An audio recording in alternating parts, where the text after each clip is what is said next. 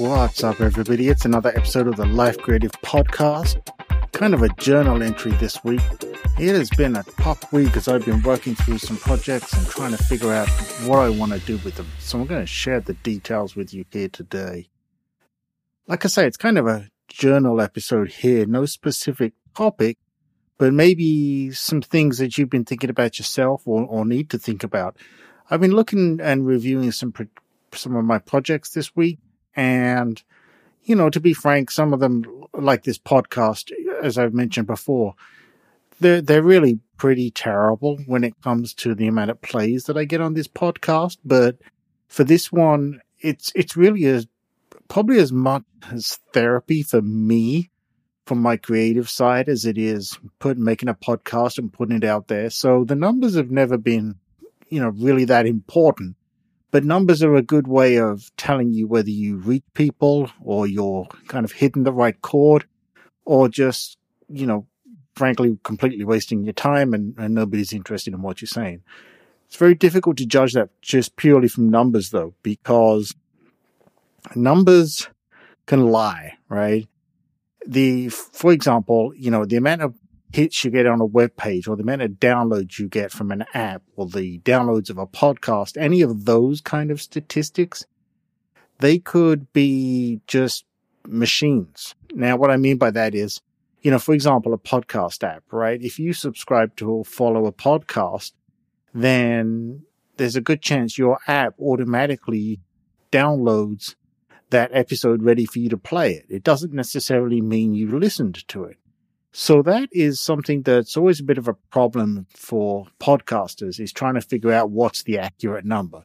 I guess arguably the only accurate number is zero, right? If you don't get any downloads, you certainly aren't getting any plays, including stream plays. I get that, but you know, you're certainly not getting any plays at all. If it says zero, then you, you know for sure that that's what that number means. Nobody wants a zero. Happy to say I don't get a zero, but I also don't get a, you know, particularly great number on this podcast.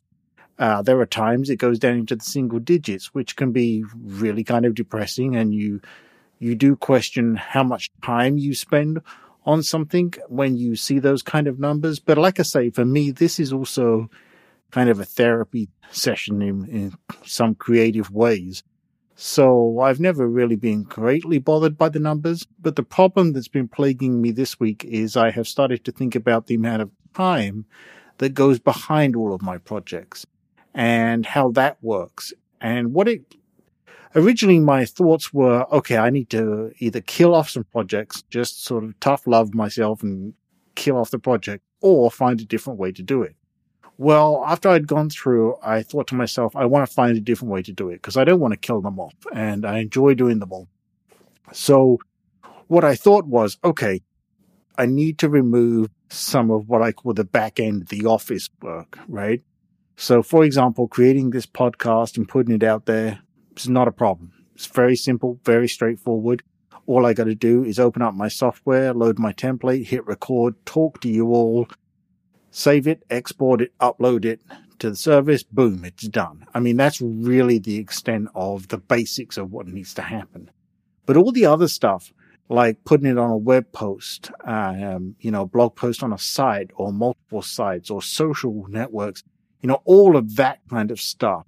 Even though I have a lot of it automated, I like to add a personal touch to each of the various parts because nobody likes to see those cookie cutter kind of, oh, he's just, you know, the, the show notes or whatever are the same thing every week. So I, I add that, I go in and add that personal touch before the services distribute them.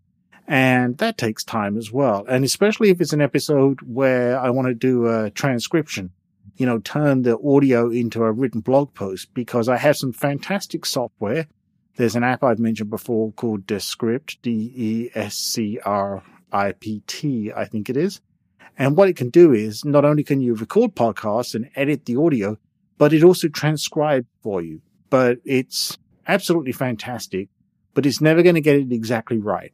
And when you read back, even if it does get it right, you don't want a blog post to be a transcription of someone talking because it just reads weird is the best way I can describe it.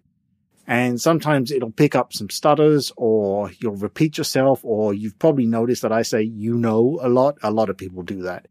And you just don't want those kind of things in a blog post transcription. So I have to go through and edit those because the software is not smart enough to know what I want. So then what do I do? I take that text over into Grammarly, which is just a fantastic tool, and I make sense of my audio rambling, if you like, and then put that in a blog post and then, you know, put that out there with a link or they act as the show notes for each of the episodes. That's kind of the way that works. Sometimes it's not worth doing. Sometimes it is. Really depends on the topic. If it's a technical topic, it really be- you benefit from having those kind of show notes people because they can refer back. And you often hear me say, and many podcasters uh, look in the show notes for the detail. You know, so all of that stuff takes time. And I have to figure out, well, do I need to post that to all of the platforms. So again, you have to dive into the data, right? Is anybody even bothering to go back and listen to the podcast because I, you know, following coming through from Twitter or, you know, we, we call them leads, right? Or, you know, if I put it on a Facebook page, is anyone coming in through there? For that matter, is anyone visiting the website and seeing it off the page? Is anyone going into Vero, which I, V-E-R-O, which I think is a fantastic looking uh, social network on mobile?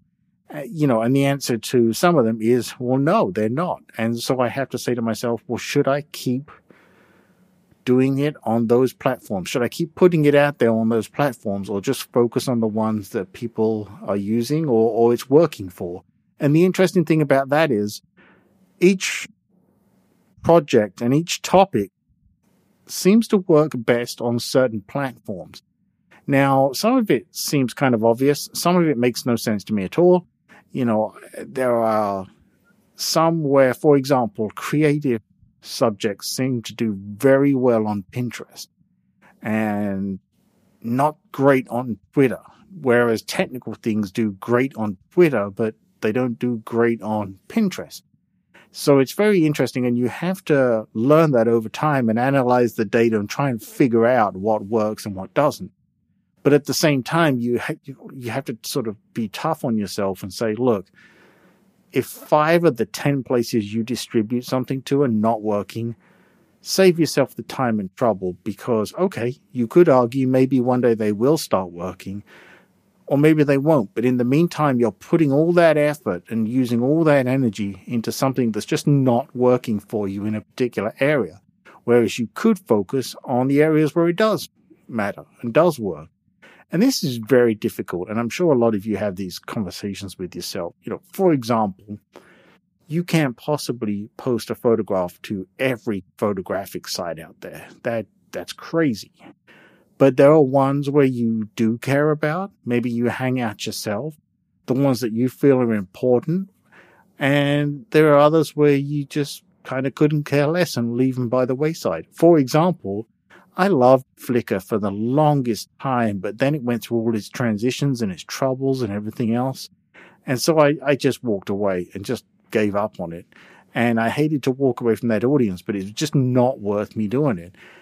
And like many things, and as I've preached to you all before, the ultimate platform that's best is your platform because then you control it all. But the problem you have then is trying to convince people to go to it, right? So, for example, with Flickr, people go there all the time. They see a bunch of stuff and, you know, they're not going to go necessarily and find a specific photographic site unless your work really talks to them. Another example is, like I've said with Pinterest, you know, people love to go there for sort of visual inspiration, as it were, or ideas. And therefore, you may get them to transition over to your site by putting a pin in there. It is certainly worth the effort. But that doesn't mean that they're suddenly going to become diehard visitors to your website. But as I've always said, you should absolutely, definitely have all of your content on your websites and at least link back to them. So if you, you know, if you post on Twitter, if you post on Pinterest, you post on Facebook, Instagram, for example, any of those, yes, put it there, but make sure you make it very clear and very easy for people to, ch- to get back to your website if they want to because you never know when those platforms may go away. They may change their terms of service and you don't agree with them. You may realize that you didn't know certain things. Like, for example, you didn't know that Facebook has the right to do anything they want with stuff that you post there.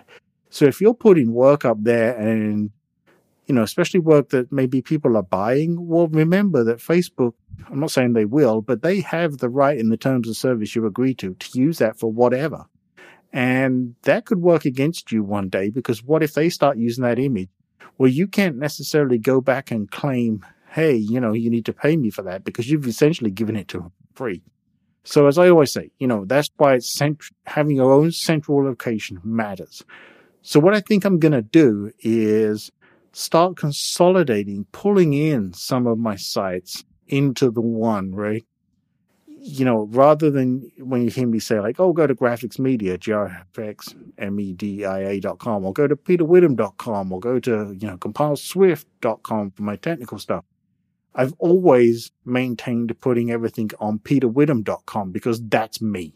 That represents me as a person, me as a brand, and the central location for all of my stuff that I can tell people. And it's an easy one to remember, right? In a conversation, you're having a conversation with me, you know my name. It's easy enough to go back and remember. You know, some obscure site.com, .net, .me, whatever. You know, certainly don't bother with some of those weird names, but those are not so easy to remember. Uh, you know, and I'm talking about it from the perspective uh, of not being a huge brand. So that's what I think I'm going to do is start to consolidate some of the things. I don't feel that I want to get rid of anything necessarily. I just need to streamline that back end process of putting it out there in one place or two places, three, whatever they may be, but not every place. So that's kind of it for this episode. Like I say, it's kind of a journaling episode. I'd love to hear your thoughts on this and the way you deal with these things. You can go to peterwitham.com forward slash contact and certainly get hold of me there and share your thoughts with me. Uh, you can also leave comments on this post. If this oh, sorry, on this episode, if this resonates with you in some way and you want to contribute and say thank you and help me, you know, deal with the costs for all of these things, please feel free to go to buymeacoffee.com forward slash PWCOM, buy me a coffee just to say thank you. I would greatly appreciate it you know, when people reach out to me and do things like that, or they just reach out and say thank you, or this is a great video on YouTube, like I got one earlier, you know, you have no idea, or maybe you do as a creator, the, the, the amount that that means to you, the amount of inspiration, motivation, and energy and kick up the butt that it gives you to say, okay, you know, I'm feeling kind of down about this, but the kick that that gives you to keep going is indescribable. I, I think sometimes people don't realize that just posting a comment and saying thank you can mean the world to people like me who are out there doing these things by themselves with nobody to support them other than doing it themselves. One man team in my case. And so just a thank you means the absolute world. You don't have to do it, but like I say, you know, it really means the world and keeps us going. With that, I will see you in the next episode.